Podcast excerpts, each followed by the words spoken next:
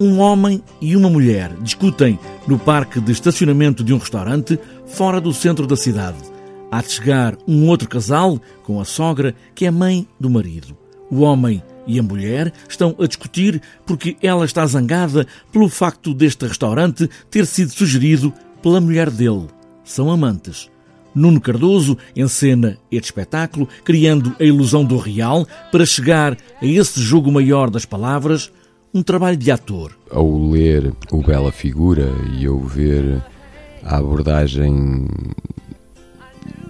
quase maldosa, não diria maldosa, mas diria clínica e cínica que a Esmina Reza faz sobre uma certa moralidade e uma certa convencionalidade que, que de alguma forma define uh, a burguesia, a classe média alta do interior, mas também de uma cidade normal, um, achei interessante apostar mais uh, na assunção de facto do, do que é o corpo da obra da Yasmina Reza como espaço de jogo em que os atores se implicam, seja um, corporalmente, seja vocalmente, seja em termos de imaginação, e fazer disso um, uma espécie de percurso no corpo dos atores sobre este texto.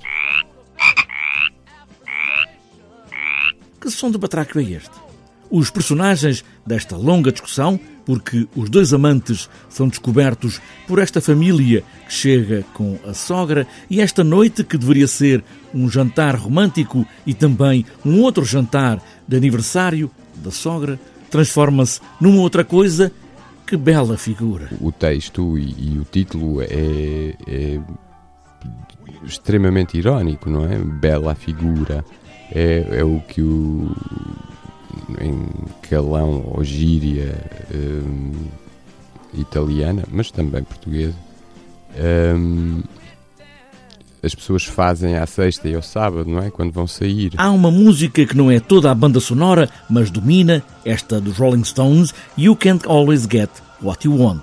Pode aqui ou aí dizer tudo.